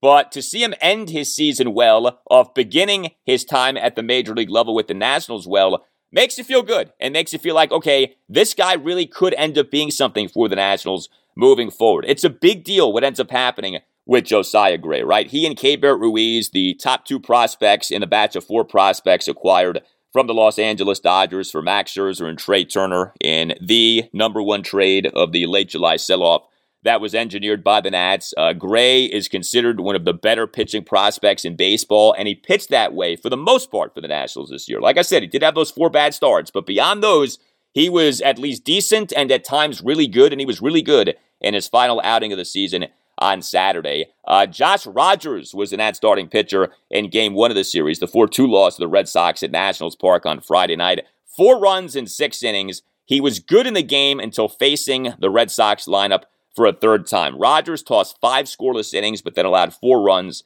in the top of the sixth. So he was better than that final line indicates, four runs in six innings, but he ends up getting got uh, in facing that Red Sox lineup for a third time. This is basically the exact thing that happened to him in his previous outing, the 9 2 loss at the Cincinnati Reds now two Sunday afternoons ago. Rogers in that game, four scoreless innings, but then gave up three runs in the bottom of the fifth in facing the Reds lineup for a third time. So his final line for that game, three runs in four and two thirds innings. But ultimately, for Josh Rogers, uh, six starts for the Nationals, he does a good job over those six starts. And that selected his contract from AAA Rochester on September 4th. He had not pitched in a major league regular season game since 2019 when he was with the Orioles. The pitching starved Orioles said no thank you on Josh Rogers. This is a guy who twice has undergone Tommy John surgery, but Rogers over six starts for the Nats ends up having an ERA of 328, 13 earned runs, in 35 and two thirds innings. And Davey Martinez, after Rogers' final start of the season there on Friday night, said that Rogers would be competing for a spot in the Nats 2022 rotation. And he should be. I mean, he shouldn't be guaranteed anything, but he did a nice enough job to where you say, well, maybe this guy could be, say, the Nationals' number five starter in 2022. I mean, the beggars cannot be choosers. The Nationals are still lacking in organizational pitching depth. So if they have stumbled into something here, and Josh Rogers go with it. And let's see some more. I mean, the sample size is small. He did feast on some bad teams, but I, you know, to me, with a guy like Josh Rogers, it doesn't matter who he was facing in some ways because it's like this guy had never really proven himself at the major league level. So to see him do as well as he did again, an ERA of 328 over six starts down the stretch of the season for the Nationals, that's something that you can maybe work with moving forward, especially if there are some real changes to the Nats pitching staff for next season. And I think about someone like Erick Fedde. You know, Erick Fedde got off to such a good start this season, really unraveled as the season went on. And how about what happened with Fedde in the 7 5 loss to the Red Sox at Nationals Park on Sunday? Fedde gets used as a reliever, and he just does not get the job done to any degree. Uh, Erick Fedde in a Red Sox three run seventh inning faced six batters, got just two outs, was charged with three runs on a double and three singles. I mean, look, the Nats bullpen was bad over the final two games of this series. The Nats bullpen was bad for so much of this season. It was especially bad over the final two months of the season. But, you know, here you have Fedde, who, yes, is used to being a starting pitcher now, but he has pitched plenty in relief in his career. He's facing a good hitting team in the Red Sox and he just got whacked around the ballpark. You know, Erick Fedde historically does very well against the Miami Marlins. Not every team can be the Marlins. You know, you're going to face some good hitting teams. The Red Sox are a big boy ball club, and Fedde just did not do well against them. And you do wonder with Eric Fedde if he might be non-tendered a contract. He's still in his arbitration years, but the Nationals pitching ended up being so bad this year. Fedde ended up being so bad this year. You do wonder if we're going to see some new blood, i.e., a Josh Rogers and not an Erick Fedde in the Nationals rotation next season. It's something to think about. And that brings us to the Nationals general manager and president of baseball operations, Mike Rizzo. So, Mike has not spoken often to reporters this season. He does do that weekly radio hit with the Sports Junkies on 1067 The Fan, but uh, Rizzo, I don't want to say he's been a recluse this year, but he has not spoken to reporters with any kind of regularity. And you do get the sense that Rizzo maybe was, I don't know if ashamed is the right word, but wasn't really in the mood to be taking questions on why the Nationals uh, were the bad team that they ended up being this season. Anyway, Mike did speak to reporters on Sunday in what was essentially an end of season wrap up session. You see executives do this around baseball. And I want to bring to you right now some of the best of what Mike had to say. So, first of all, Rizzo will not call what the Nats are going through a rebuild. He calls this a reboot as opposed to a rebuild, which I find kind of funny, but I get why he does that. You know, rebuild is kind of a four letter word in sports. So you say reboot. That sounds better than rebuild, even though they're both essentially the same thing. Here was Rizzo on Sunday on if anything that he has seen over the last two months, i.e., anything that he has seen since the late July sell off, changes his thinking on a timeline for the Nats getting back to being good again. Well, like I said, you know, back at the trade deadline, you know, I, I see some some correlation between you know the last rebuild and reboot, uh, but I, like I also said, I think we're we we we're going to start at a place that's that's well uh, well above where we started in, in 09. Yeah, I mean, it's hard to be below where the Nationals were where they started in 2009. Remember, Mike Rizzo takes over as interim general manager in 2009 off the Smiley Gonzalez scandal. That was a mess that Mike Rizzo inherited in 2009 from the Nationals' previous general manager, Jim Bowden. So, yeah, I mean, the Nationals are ahead of where they were then. Remember, too, the Nats are in a very unique spot in that they're a team that was nearly a 100 loss team this season, but they're a team with a player in Juan Soto who is legitimately one of what, the top two or three players in the sport? Like the Nationals already have that centerpiece franchise player that most rebuilding teams do not have, right? Like one of the reasons, in theory, a team goes into a rebuilding phase is to acquire a centerpiece franchise player. The Nationals already have the centerpiece franchise player. So it's a unique situation, if for no other reason than that one. Uh, Rizzo on Sunday said that the Nats pitching definitely has to improve. Uh, no kidding there. The pitching was atrocious this season. Here was Rizzo on how much he is counting on Stephen Strasburg being healthy, Patrick Corbin returning to his 2019 self, and Joe Ross being healthy, as opposed to acquiring pitching help. Well, I think I think that uh, you know, it's reasonable uh, expectation that uh, you know Stras and, and, and Patrick and, and Ross have to have to pitch more effectively and and uh, and more often for you know for us to to uh, to quicken this reboot. reboot. But uh, you know we're we're you know this thing is is is built on uh, starting pitching, starting pitching depth, and, and that's what we're that's what we're trying to ob- obtain uh, via uh, the free agency, the draft, trades, and that type of thing, like we have in the past. And Rizzo made it clear that the Nats starting pitching first philosophy isn't changing. You know, uh, you know, our uh, our mantra here has been that uh, you know starting pitching is is the most important thing, and uh, and you know pitchers have to go deep in games, give us give us a, a chance to win, uh, um, to take the onus off off the bullpen, and uh, you know, I always I always think of this way, you know, right or wrong, is that your starting pitchers are your best pitchers, and and you know, you know most relief pitchers are failed starters that move to the bullpen, and so you know we're we're going to count on the the pitchability, the talent, uh, and, and, the uh, expertise of our starting pitches to get us to get us the the uh, the, the bulk of, of our innings each game. So, uh, you know, when uh, when we were you know for 11 years when we were a championship caliber club we we had starting pitchers that uh, we led the league in innings pitched and uh, and strikeouts and, and wins and and that's you know that's how we built our championship uh, clubs and uh, and th- you know that formula is not changing. All right, and then one more for you because this is what I think everybody cares about the most. Here was Rizzo on Sunday on a realistic timeline for the Nats being good again. Well, you know, nobody thought in 2012 that we were going to win 98 games, including myself. So, uh, you know, the timelines timelines are are, uh, are kind of uh, uh at, the uh, at the at the will of, of the players on the roster. You know, it depends on how how quickly does uh, uh, Keibert Ruiz become that frontline catcher, and and and uh, and uh, JoJo Gray become a, become a frontline starting pitcher, and the bullpen matures, like Thompsons and, and that type of thing. And and what what we, what have we built around them, and what what does the draft class, the, the Cavallis and the Henrys and, that group, what do they look like? So those are you know those are all questions that that we need to answer and and uh, in, the in the near future.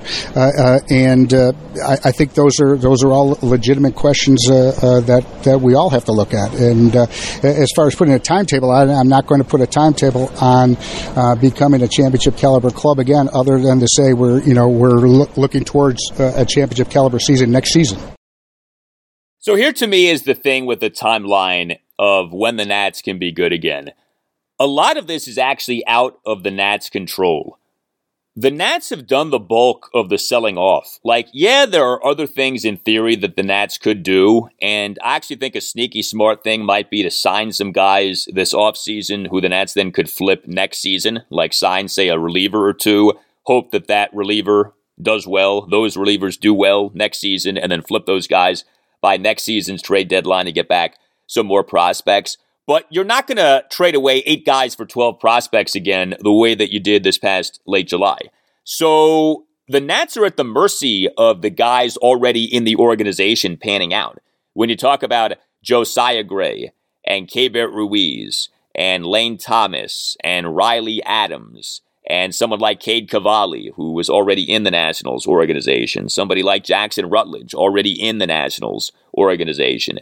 How those guys do, how those guys develop, whether those guys pan out, and to what extents those guys pan out, that's really what's going to determine ultimately when the Nats are good again. That, in conjunction with something like where is Stephen Strasburg at in his recovery from surgery to address thoracic outlet syndrome? Is Patrick Corbin fixable?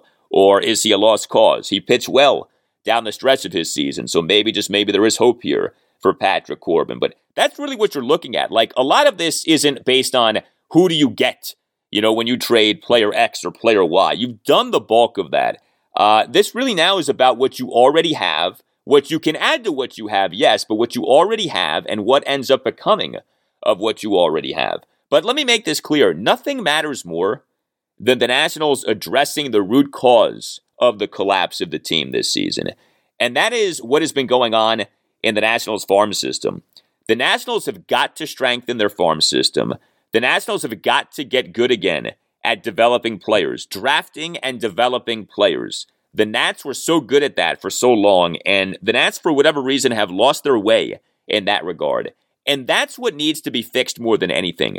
Because if you want to have sustained success, you have to be able to grow your own star players. You can't keep having to sign guys and trade for guys. You've got to be able to draft and develop well. And the Nationals have gotten away from that over the last, say, five to 10 years. That's got to get fixed. That's got to get righted. Otherwise, whatever success that the Nats do have is going to be fleeting. And one of the things that is going to play a substantial role in how the Nationals develop players is what the Nationals do with their front office. Are there front office changes that are coming? Are there coaching staff changes that are coming? It was interesting. Davey Martinez at his pregame press conference on Saturday gave a ringing endorsement of pitching coach Jim Hickey. Uh, this is Jim Hickey's first season with the Nats. He's been a part of the team this season in which the team's pitching has totally cratered. That's not necessarily Jim Hickey's fault. It may well be that Jim Hickey has done a lot of good work. You know, there's a lot we don't know with something like this. But, you know, are there coaching staff changes that need to happen in order to get the Nats back to where they need to be from a player development standpoint? And remember, player development isn't just a farm system thing. That can be a major league level thing. You know, Erick Fedde got worse as this season went on, not better. Why? Why isn't he being developed better? Is that uh, on the Nationals to any degree? Is it just on Fetty? Is he just not a very good pitcher? Don't know the answer but that's something to be thinking about. By the way, Davey at his pregame presser on Saturday also gave us a Stephen Strasburg update, said that Strasburg uh, was to begin throwing on November 2nd. Uh, Strasburg underwent that season ending surgery to address the thoracic outlet syndrome in late July. Uh, Davey said that Strasburg is actually noticeably slimmed down. Uh, I didn't know that Strasburg needed to slim down, but okay. Uh, but that Strasburg will actually begin throwing again on November 2nd. It's hard to be bullish on Stephen Strasburg. This is a very serious procedure that he underwent. Thoracic outlet syndrome is worse than like Tommy John uh, for a pitcher. Okay, like you rather have to undergo Tommy John surgery than have to undergo surgery to correct thoracic outlet syndrome. So I'm not overly optimistic on Stephen Strasburg moving forward, but that doesn't mean that you know you quit. That doesn't mean that you don't support the guy full throttle, and that doesn't mean that you don't hope like heck that he ends up becoming the pitcher who we saw as recently as in 2019. But this is a very interesting time right now for the Nationals. Uh, they're not in a good spot. They're not in a good way. They just had a terrible 2021 season, but that doesn't mean that things have to be like this for very long. All right, let's talk college football week five regarding the big four teams of the region. Uh, I, on Friday show, episode 157, talk Virginia of its big 30 28 win at Miami last Thursday night. Cavaliers at Louisville uh, this Saturday afternoon at 3. The Cardinals on Saturday lost at number 24 Wake Forest 37 34. We had no game in week five for Virginia Tech, which will host number 9 Notre Dame this Saturday night at 7:30. The Fighting Irish lost on Saturday 24-13 home loss to number 17 Cincinnati. Also losing over the weekend, Maryland. Uh, what a disaster Friday night ended up being. Terrapins fell to 4 and 1 with a 51 14 loss to number 5 Iowa at Capital One Field at Maryland Stadium in College Park. We thought that this time might be different. I certainly thought that this time might be different. I took Maryland at plus the 3 and Goldilocks, and more wrong I could not have been. Uh, this game was a complete debacle. This was one of the more hyped and anticipated Maryland football games in years. This was a chance for the program under head coach Mike Locksley to author a signature win, or at the very least, be competitive, and the Terps got smashed. You know, the Terps got eviscerated. The Terps got humbled. As our friend, the Iron Sheik, likes to say, make him humble. Make him humble. Yes, Sheiky baby, make him humble. Iowa put Maryland in the camel clutch and made Maryland humble. Make him humble. Yes, Cheeky. Uh, this game was so reminiscent of a similar situation for Maryland just two years ago. The 59 nothing home loss to then number 12 Penn State on a Friday night. That was Friday night, September 27th, 2019. That game, just like this game against Iowa this past Friday night, screaming confirmation of the Terps just not being ready for prime time. Maryland remains without a win over an Associated Press top five team since October 30th, 2004. That's when Maryland beat then number five Florida State in College Park 2017. I was at that game. I'll never forget that game, and I have no idea when we'll see another win like that for Maryland. Because here's the thing this 51 14 home loss to number five Iowa on Friday night is just the latest in a long line of humblings for the Terps. This loss marked yet another beatdown loss for the Terps against a ranked Big Ten team. The Terps don't just routinely lose to ranked Big Ten teams, the Terps routinely get clobbered by ranked Big Ten teams. Just look at the previous, say, five years. November 2016, the Terps, over a three game stretch, at then number three Michigan, home to then number five Ohio State, and at then number 18 Nebraska, lost all three games by a combined score of 149 13. 2017, the Terps played four games against ranked Big Ten teams. The Terps lost all four of those games by a combined score of 183 37.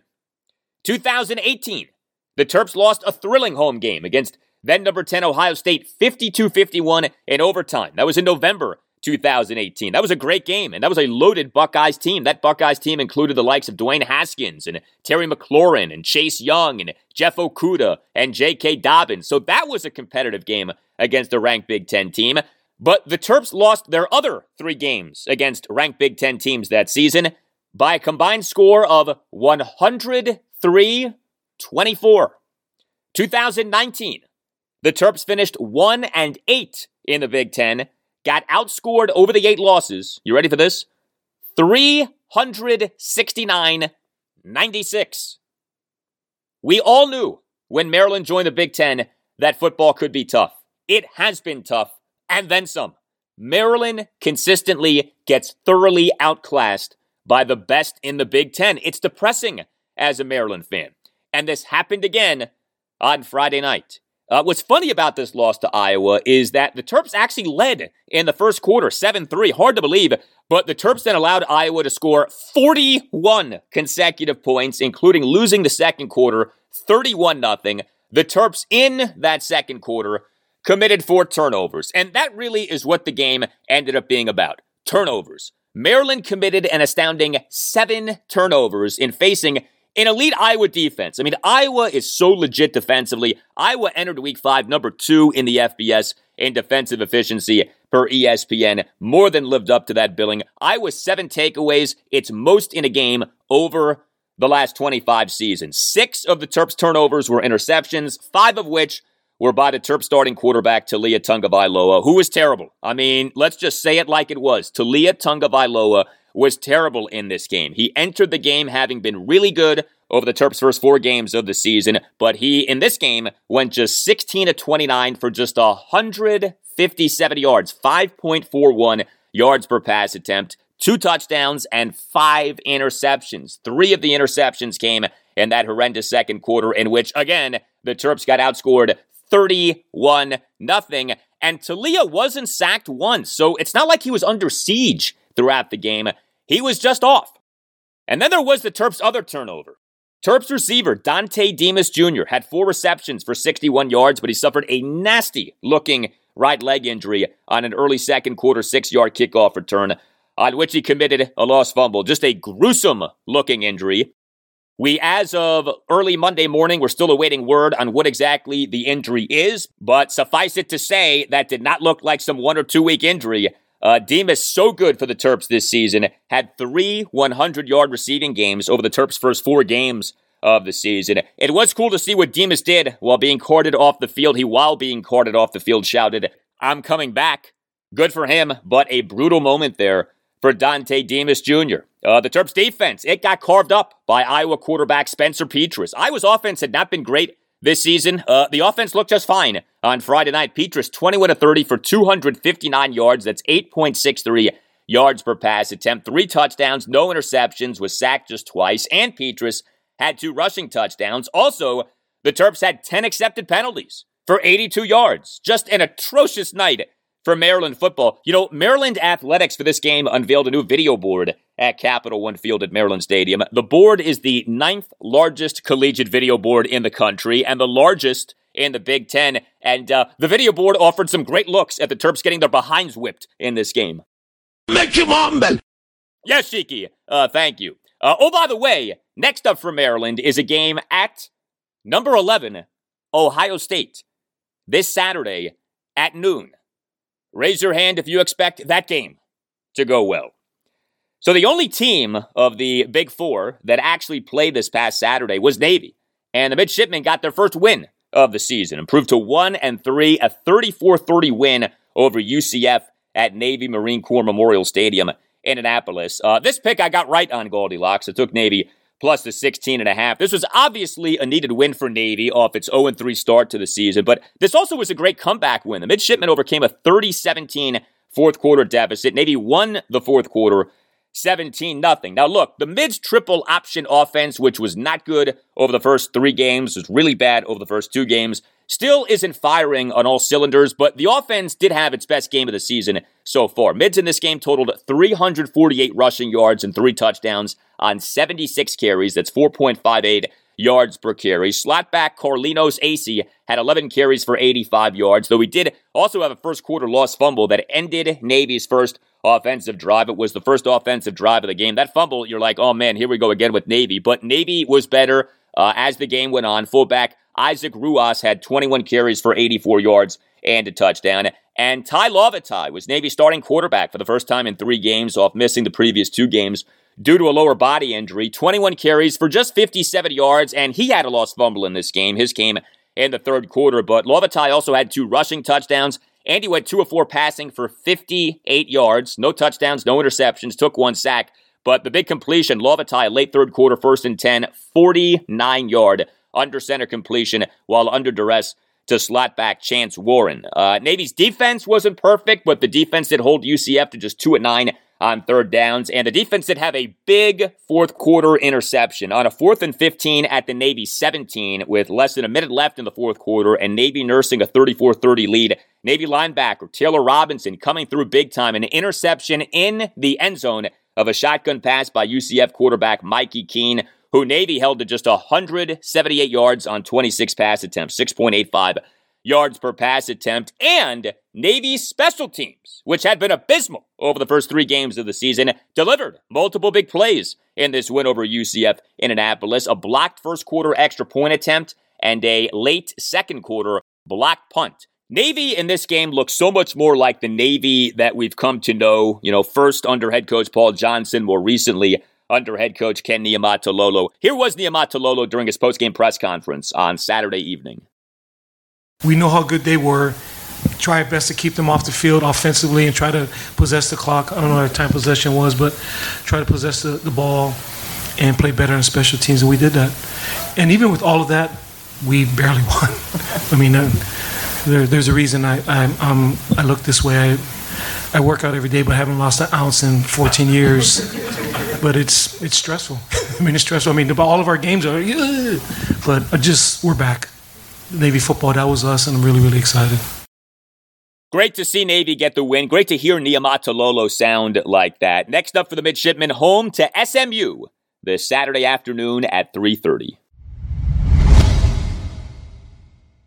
All right, three quick notes on some other things that happened over the weekend in Washington, D.C. sports. So, the Wizards, as of Friday, could have offered Bradley Beal another max contract extension. And according to Wizards insider Chase Hughes of NBC Sports Washington, the Wizards did make the offer. Now, no formal response from Beal. It may be a while, maybe a long while until Beal responds. It may also be that he wants to do a shorter term extension. The Wizards, per Hughes, are willing to do a full four year, $181.5 million extension, but Beal may come back and want to do, say, a two year extension, which is what he did with his last extension, which doesn't even kick in until this coming season. This is also screwy to me that the Wizards were in a position in which they essentially had to offer another extension to Beal before the previous extension had even kicked in. I mean, does that sound right to you? Uh, it doesn't sound right to me. But anyway, uh, that's where we are with the Wizards and Beal. Also, the Capitals, Nicklas Backstrom, he spoke to reporters on Saturday, and the bottom line is that there remains no timetable